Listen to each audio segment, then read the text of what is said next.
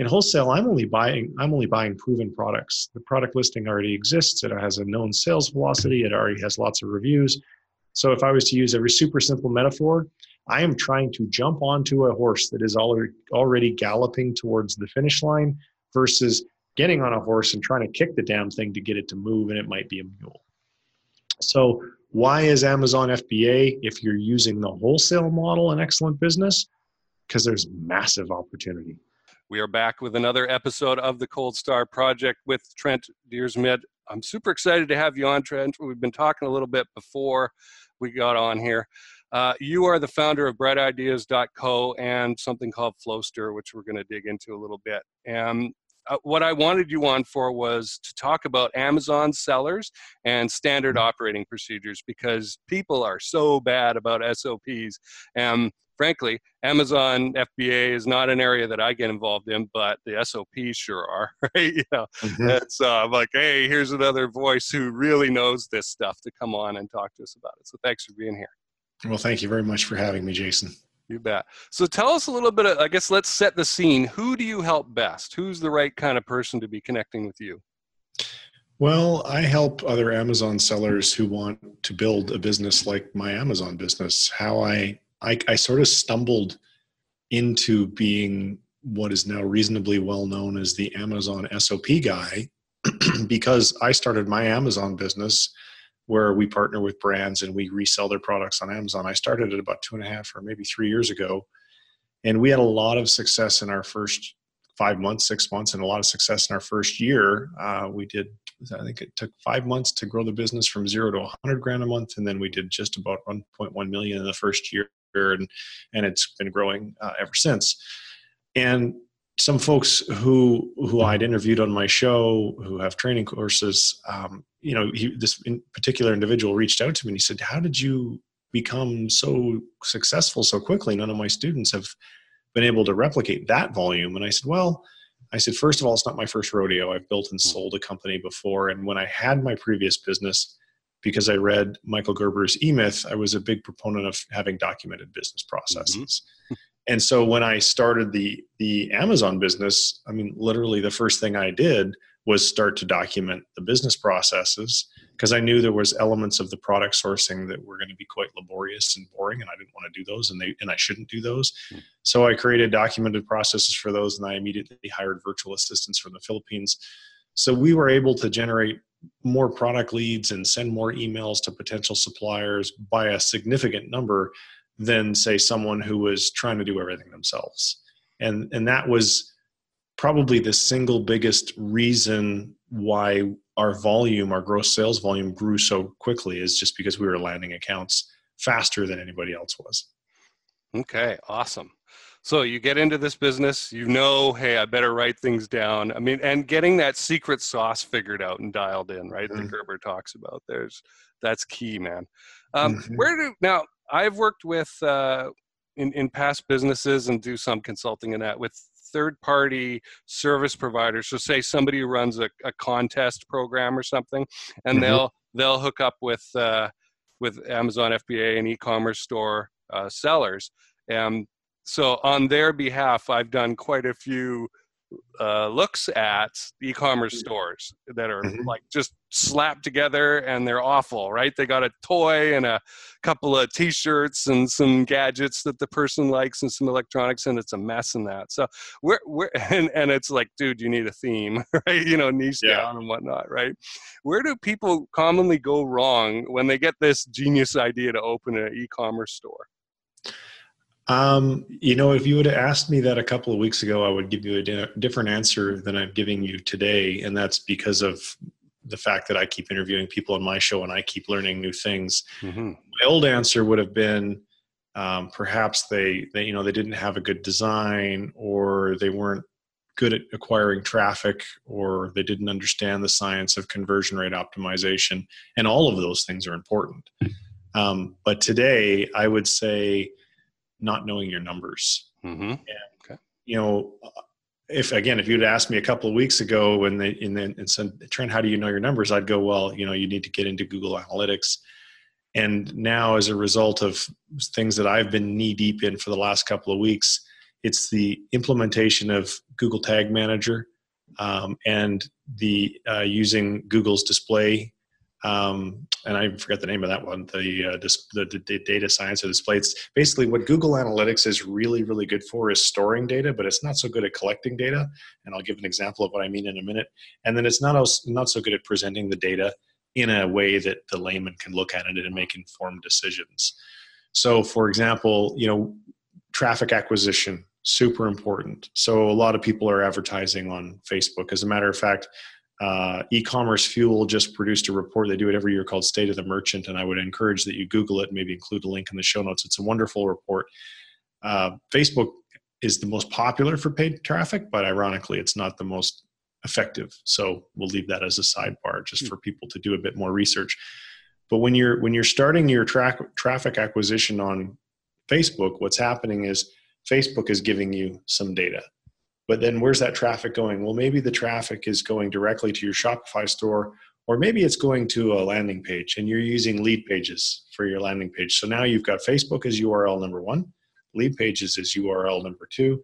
Then it's probably going into your email autoresponder, and from there you're sending it to pages on your website. Maybe it's a product detail page, maybe it's a webinar, maybe it's whatever. But there's all these activities that individuals could or should hopefully be taking and if you don't have that, in, if you're not collecting all the data for that entire journey when you're spending your money on campaigns, it's going to be really, really difficult to know what part of the campaign isn't working very well. Mm-hmm. Or in my case, I was running an evergreen funnel that was working really well and then it just stopped. It literally just stopped.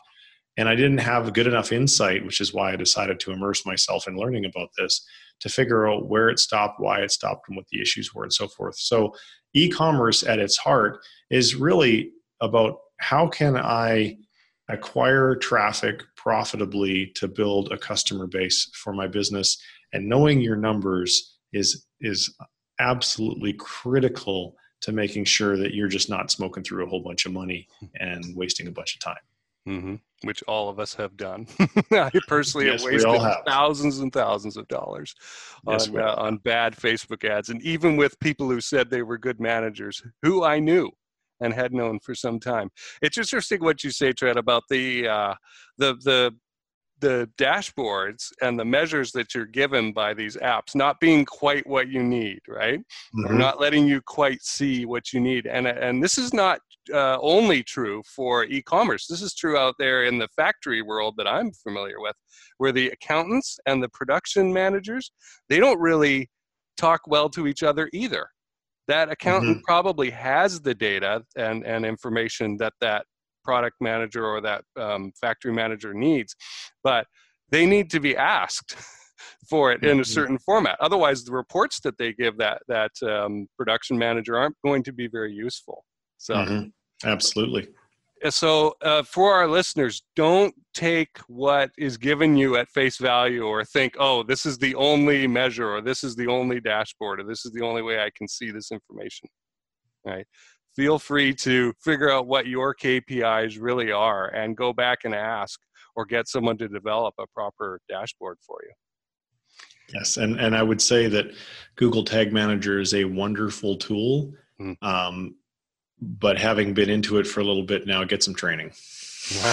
There's a okay. lot of detail. There's definitely best practices for how to use it. Uh, it's the old theory garbage in, garbage out. If you're not right. getting data that you need, you're not collecting it and storing it in a way that makes it make sense for you, uh, you're still going to be flying blind. Okay. And how would you recommend getting training for that? Would you just go on an expert platform and ask somebody to book an hour with you to take you through some stuff or? You know, you can Google around. There's all sorts of folks. The fellow that I interviewed on my show, um, and the his name is Chris Mercer. And let me just get the episode number. I don't know if it's and even. Please name your show, Trent, so that our folks can hear it. Yeah, so it's Bright Ideas. Uh, you can get to it at brightideas.co. Chris Mercer is episode 273. So to get to his episode, it'd be brightideas.co slash 273, and it will be published on July 9th. So I'm not sure if your episode goes live before or after July. after. Yeah. But that was a that was a uh, one of the because I, I was not good at analytics to be mm-hmm. honest with you. I barely paid attention to it. Um, and when I started to buy, because I never really bought a lot of paid traffic before, but when I started to really aggressively buy paid traffic for one of my webinars, and then it broke, you know, I had one week where I lost two thousand dollars because I didn't get any conversions that week, and I was thinking, wow, what is going on here? Like, I just can't be smoking through two grand a week every week because that's going to be a little too, too expensive.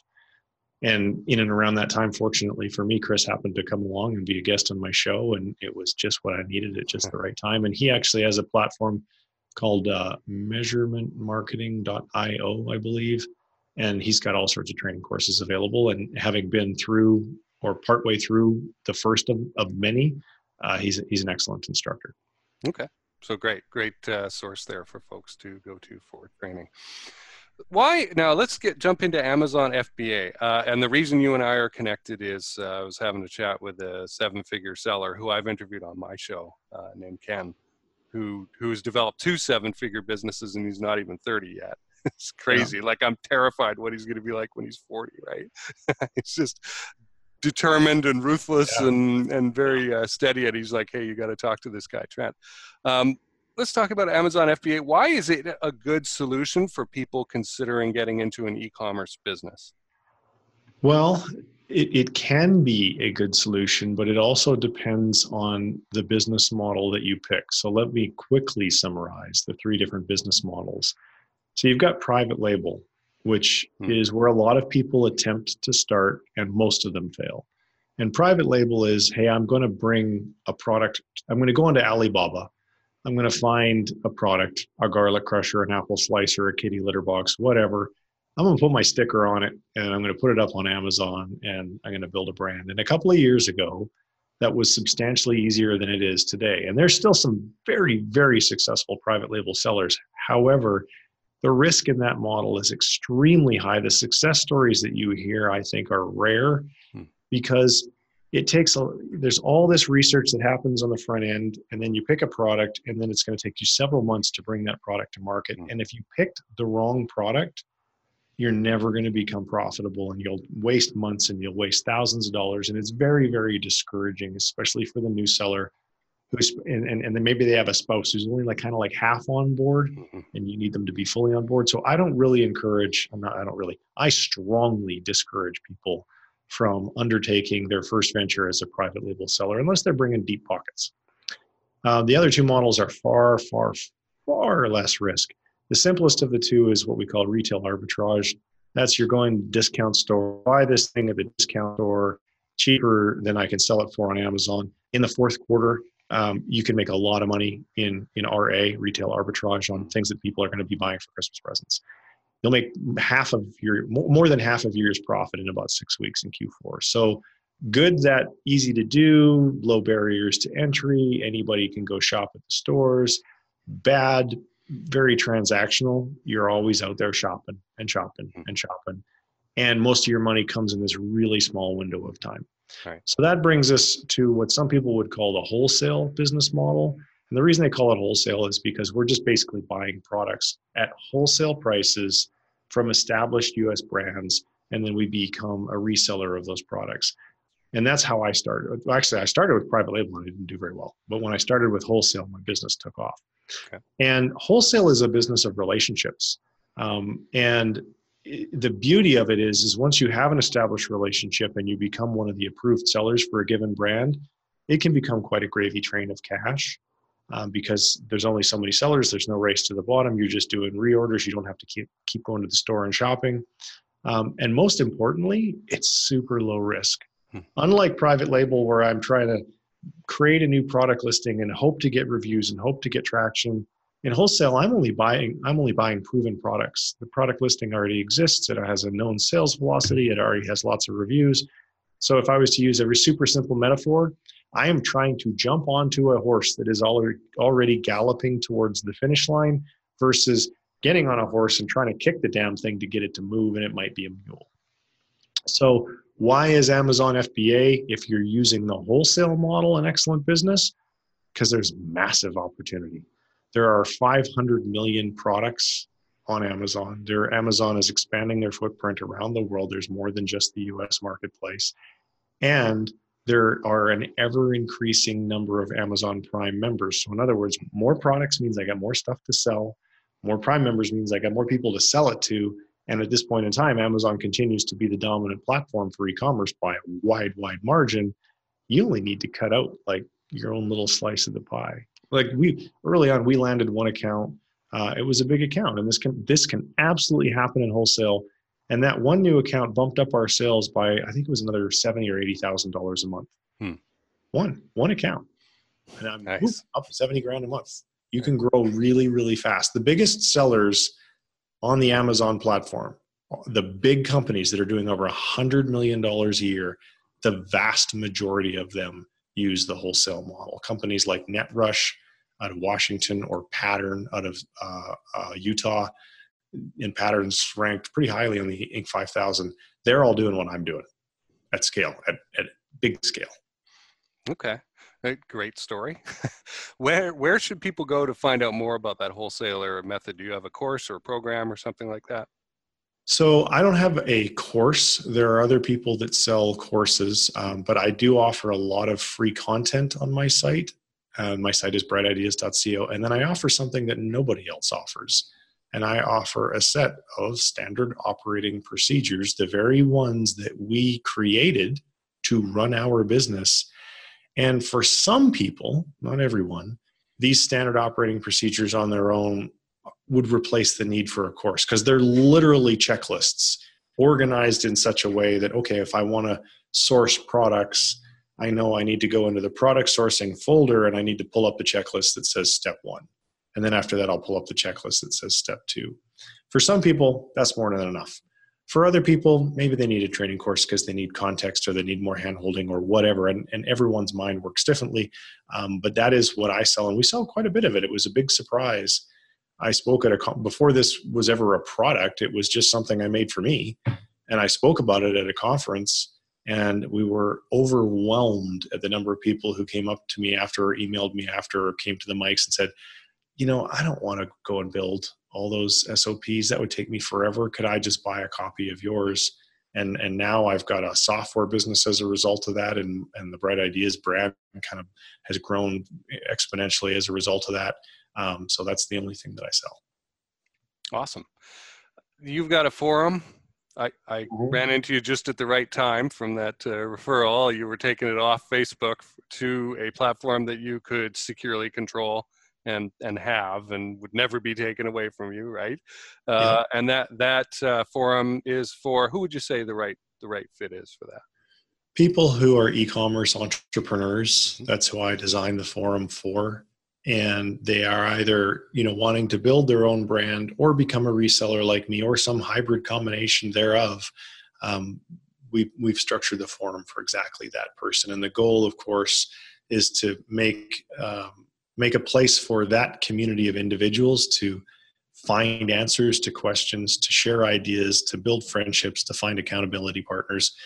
And we we figured out that a forum was a much better way to do that than a Facebook group because of the fact that the Facebook group there's no structure, there's no organization, it's not indexed for SEO. Like there's just and Facebook owns all the content, and that's just doesn't fly very well with me. Exactly. And that is at what URL? Uh, forum.flowster.app. Very and that's cool. uh, Flowster is my software company. So if you want to learn about the software, just go to um, flowster.app. If you want to just join the forum, go to forum.flowster.app. And Flowster is F L O W S T E R.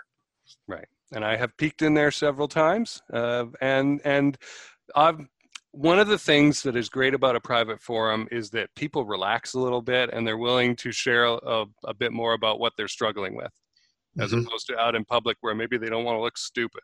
I've seen that as a reason for people not sharing and holding themselves back in that. But in your forum, I've, I've noticed people talking about stuff. One of the big issues that I've seen, and and I was talking with uh, the seven figure uh, sales uh, FBA guy who referred me to you about was that it seems to be tough to find something good to measure things like cost of goods sold and inventory reorder points for, for Mhm. Amazon FBA. And I've seen a few questions in the forum about that. Tell us a little bit about maybe your opinion about why that is difficult. So cost of goods sold is difficult. It's not actually difficult, to be honest with you. It's it's simple, but it's not necessarily easy, especially for new sellers. And that's because they forget to add in all the extra costs. So let's say that I'm talking to you. You make widgets. I want to buy your widgets wholesale. So your widgets are selling on Amazon for 20 bucks and you say you're going to sell them to me for 11. I think, "Oh my goodness, well after FBA fees I'm going to make a great profit. Sure, let's go." But what I've forgotten in that scenario is I've got to take into account the cost of shipping your widgets to me. I've got to take into account the cost of prepping your widgets to get them sent into Amazon. And then I've got to take into account the cost of shipping them to Amazon. And I have to take in the cost of storage fees. So you can model all that out in a spreadsheet reasonably easy, to be honest with you. And, and for customers of ours that buy uh, my whole my, my collection of SOPs is called Webs, Wholesale E-commerce Business System. So for people who buy Webs, they, they get all this already all made for them. Um, but I think it's an area where new sellers um, and maybe even not so new sellers um, because they they're not staying on top of their numbers. Mm-hmm. Oftentimes they're losing money and not even knowing it. Okay, because they're looking at the gross sales. What you said at the start. Yeah, looking at the gross sales and thinking, "Hey, we're we're, we're printing money," and and they're not. Right. Yeah, because it's about margins. Correct. Margin uh, margin is more important than revenue. Right. Okay. And reorder points. Uh, I, I, was surprised to see that that was a problem. I did a, an information interview with the, the, that seller, and that came up, and I was like, "Wow, this is like one of the reorder points was one of the first things that I was taught back in college, like 20 plus years ago, right?"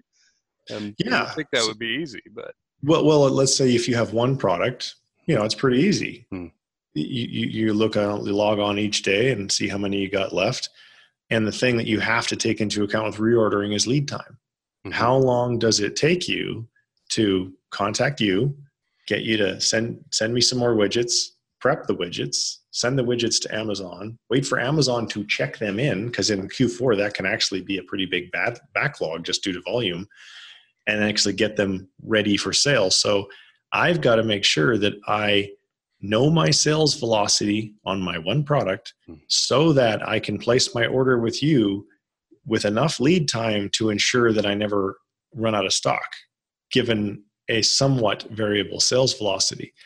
Well, that's relatively simple, but now multiply it by 100 products or 200 products or 300 products. And with scale, it becomes infinitely more complex. And that's why you need to have great systems and you need to have some software and you need to have some support to make all of that work. Right. Yeah, and I have found with the the Amazon sellers that I personally know, as time has gone on, they've gotten away from the creative stuff. It's, a lot of them were in the private branded business model. Um, yeah. They've gotten away from that creative, investigative thing that they like, and their time ends up being with like a financial business manager and lawyers. those are the yeah. those are the two things that end up sucking up their time. Interesting. Yeah. Hey, let's get into SOPs. Um, you know, standard operating procedures are a big part of what we do, and uh, it's a big part of what you do with that. But I, out there in the real world, it's even with large businesses, a lot of them have nothing written down, and it makes me tear out what little hair I've got left. It's like, why, why aren't you? How do you guys get it? Like, why aren't you writing things down? Why are you not writing down these SOPs? Why do you think that is in your experience? Because uh, it's a lot of work. Hmm. I'm, well, there's two. I guess there's a couple of reasons one for new entrepreneurs it's just lack of awareness i'm mm-hmm. i'm so busy chopping down trees that i don't ever think about sharpening the saw um, maybe they've never read michael gerber's e-myth book maybe they've just never heard of it they've never thought of buying a franchise because really when people are buying a franchise that's all they're buying is a set of business systems mm-hmm. that will allow them to mitigate the risk of failure of running this startup business if you're buying a subway or you know, whatever it is you're buying. So um, beyond the awareness issue is well i guess two more issues. One it's a lot of work. And two there are some best practices for creating sops uh, because you know like for example someone says well i'm just going to make some videos and I'll put them. I'll, put, I'll have a little hidden YouTube channel there, and I'll have my team go and log in and watch the videos. Well, at a small scale, that can work, and it can work better than not having anything. But there's a whole number of pitfalls. Over time, those videos will become out of date mm-hmm. because interfaces change, systems change, so forth. So, so now with my ever increasing library of my videos, which were quick and easy to make originally, it becomes a huge pain in the butt to keep them up to date. Because, you know, rather than if I'm to, if, if just one second or one section of that video, the screenshot of the software has changed, I've got to re record just that one thing and then I got to edit it or I'm going to shoot the whole video. But what if it was a 10 minute long video and blah, it just gets messy? The second issue becomes um, probably even more of a problem, or maybe equally as much of a problem, is when you have a team like me where there's you know we've got probably half dozen people in the philippines i've got a half dozen people here in the states. And so everybody's and there are different people and we've got the management layer and then we've got the worker bees or however you'd like to call it. But somebody here is delegating someone something to someone down here and over here and over here and over here and over here. You have, have to have a system of accountability and checks and balances. So going back to the video example, let's say I've got a half a dozen Jasons working for me, and I say an email, I say, hey, Jason, I need you to go do the thing, watch the video. How do I know that you get it done on time? Hmm. Once I hit send on the email, where is it? It's just gone. Like I have no checks and balances. I have no way to remind me or you for that matter to make sure that the thing gets done. Well, take now a half dozen Jasons or a dozen Jasons, and each of you is doing a half dozen or a dozen things, and and what do you have? You just have a big mess, right? Totally out of control. And I can so that's that. why we built. What's that? Go ahead. That's why we built the software. We realized that first of all, our SOPs needed to be words and pictures, mm-hmm. and that gave us the ability to edit them on an ongoing basis as needed without a whole bunch of brain damage and a whole bunch of labor. Because if it's just one screenshot that changed, I can go into that SOP, I can click the edit button, I can take a new screenshot, boom, I'm done. Mm-hmm. But what the software does, in addition to allowing us to have a place to put all of our pictures and words and put an edit button, is it allows me then to create uh, users and assign tasks and give deadlines and there's email notifications that go so let's say i have this workflow for you to do a product extraction so you're going to get a notification saying hey a workflow has been assigned you're going to get an email you click through to the email you're doing the workflow. Oh you have a question. Maybe you're maybe you're new on my team and you have a question. Well now you have a place within that workflow to do an at mention hey trent i'm not sure about this that or the other thing. I'm going to get a notification that you got a question. I'm going to go answer it. It's going to be in the software. As we're approaching the due date if i was the assignor i'm the one that delegated the task to you and i choose to get an email uh, notification i would you would also get one. So there's all these checks and balances to make sure no one and like humans aren't perfect of course but to massively decrease the possibility or probability that stuff's going to just fall through the cracks and not get done. And when you're in a business like mine where it's a relationship driven business stuff falling through the cracks is like money flying out of my pocket because if i fail to meet my commitments to you the brand owner what impression are you left with of me and my professionalism? Not a very good one. So, what are the odds that you're going to continue that relationship with me? Eh, not very good. Therefore, my cash flow could quite likely be quite negatively impacted every time we make a mistake. Right. And I've, I've talked about this before. I mean, this is the process engineer speaking, and runs a business about data science and process engineering feedback loops are the most difficult thing that I have encountered in 20 plus years of being in business. And it's, you think I'm a smart person, what, what could be the problem here? But stuff falls through the cracks and then it's two weeks later and you're like, oh, what about that? Right. Or, or even worse, the customer says, what about that?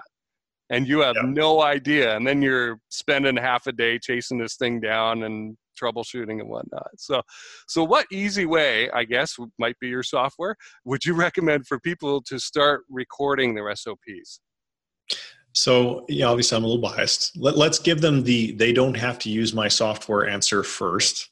Uh, what we did when we started is Google Docs. So I, w- I have a 27 inch monitor. I would take one browser tab and make it one half, mm-hmm. take the other browser tab and I'd make it the other half. In one side, I got my Google Doc and the other side i got the thing that i'm doing that i want to document so i'm doing the thing and i'm screenshotting the thing i'm doing and i'm adding it all to the google doc and do, do, do, do, do, do. so by the time i'm done doing the thing i got an sop for the thing Now, as I mentioned, if you just have your SOPs in Google Docs or in a YouTube video, you're going to have all sorts of problems when you try and scale it up. So, the next iteration of that would be to find software that is specifically designed for this process, which our software is. And again, it's flowster.app. So, within Flowster, it facilitates the process of you know i can add a text widget i can add an image widget i can put a checklist widget i can put a video widget i can do whatever i want. I just lay it all up drag drop drag drop and the same thing right hand side of the screen i'm doing the thing left hand side of the screen i'm taking screenshots i'm writing stuff taking screenshots and writing stuff. And then i now have an sop template which i can then uh, uh, so we use terminology of template and workflow. So template think of it like the master recipe. Whereas a workflow is just an instance. So if I have this master re- master recipe to do a product extraction, I assign it to you. That means I'm creating a workflow based upon this master recipe. I'm assigning it to you. So that's how you can use our software to create it. Now we've just recently um, launched what we call an SOP marketplace because what I realized in the last couple of years of selling of talking about SOPs, using SOPs, making SOPs, selling SOPs is there are the majority of would be users of SOPs don't want to make them. Hmm. Don't feel they have time to make them. Don't feel they have the expertise, the knowledge to make them, maybe the aptitude to make them. They would much rather just buy them. Mm-hmm. So we have started to create as a means of making our software more popular. We actually give away quite a number so you can go to our marketplace and you can say oh like I, I, would like to have that one or i'd like to have that one. And you can just download it right into your account and boom voila the sop's there and they're fully editable. So you could say well i want to make a couple little changes or tweaks if you're if for whatever reason you want that process to be different. I sell my complete uh, selection of sops uh, in a package called Webs, and we're now also just breaking it up and making some individual ones available in the marketplace. And at the same time, I am using my podcast to develop relationships with other niche or domain experts and saying to them, hey, you know, like we've got a guy who's really good with chatbots. So he's working on selling, make, making some SOPs that could be sold for people who want to do chatbots. We've got another guy who's like really, really good with webinars. And so his team is looking at making some SOPs. So over time, the goal of the marketplace is to turn it into like the Fiverr of SOPs okay. so that you could come there and you could literally find an, an SOP for anything that you would ever want. We don't have that much developed yet, but we're working on it every single day. So I guess the short answer is go to Flowster, check out the marketplace, see if there's something there um, that you that would work for you. If you're an Amazon seller, uh, you can go to brightideas.co slash Amazon dash SOPs, SOPS, and you'll see the sales page for this whole package of SOPs that I would sell. And that seems to be quite popular with Amazon sellers. Sounds great. You're going to be saving a lot of time and energy for folks who do not want to do that work themselves, but recognize the value in it. We, having we something, have, you know, we have done that already. Having the the the idea i think missing a framework of like how should sops get made right? I think there's there's that that's missing in a lot of folks ads and so they don't do it because they yeah. have no framework to begin with. And so if they just buy your your kit hey it's already there right? And it's a lot easier to make a couple of tinkering adjustments to something than it is to in this sort of herculean manner dredge something up from the underworld you know and create it out of nothing so that's that's by, by, by, a wide margin. We've yeah. been several years. We have 77, I think, now at our last count. Hmm. And they're all highly detailed and they've been through iterations of customer use and customer feedback and tweaking and refining. And of course, Amazon's interface changes and the software tools change, and there's always change. Um, it's a lot of work to start at mm-hmm. zero. It's yeah. be like, mm, you know, creating a website when if WordPress was just blank hmm. versus you know, I use the Enfold theme. They give you all these sample pages and demos and so forth. So I don't create anything from blank. I just take one of those and I make some adjustments. I change the words, I change the pictures. Massively easier to right. do it that way than to start with a blank whiteboard. Right. Well, very good. Well, Trent, I appreciate you being on. I think it was a great chat. Hopefully, you can come back and we can focus on uh, one area of this maybe in a few months. Uh, in the meantime, folks can go to brightideas.co or flowster.app uh, yep. or forum.flowster.app to find out a little bit more about Amazon selling FBA and SOPs. Um, any parting words for uh, for our budding entrepreneurs? Um, I would say that the key, it, to speaking specifically to the budding entrepreneur who wants to be successful on Amazon, know that at this point in the market cycle, we're recording this in the summer of 2019. You you got to bring your A game. You've got to. I had a brand. I, I talked to because I talk to brands pretty regularly, as you might get, them guess. Say to me on the first call, the other day, and you know, I was very well prepared for the call because I've been at this for a while, so I sort of know how to get myself ready. And he said, you know, most people who contact me says that they don't have two cans and string to hold them together. And what he meant, you know, he was using the metaphor of the old, you know, communication. So make sure that it's really difficult now, or it's more difficult now to get brands to give you the time of day. So when you get one on the phone, which is a critical part of being mm-hmm. successful in my business, you better show up ready to perform. You have better have done your homework. And if you do, the odds are stacked in your favor. You're going to get the answer you want. If you don't, the opposite will be true awesome. Thanks for listening.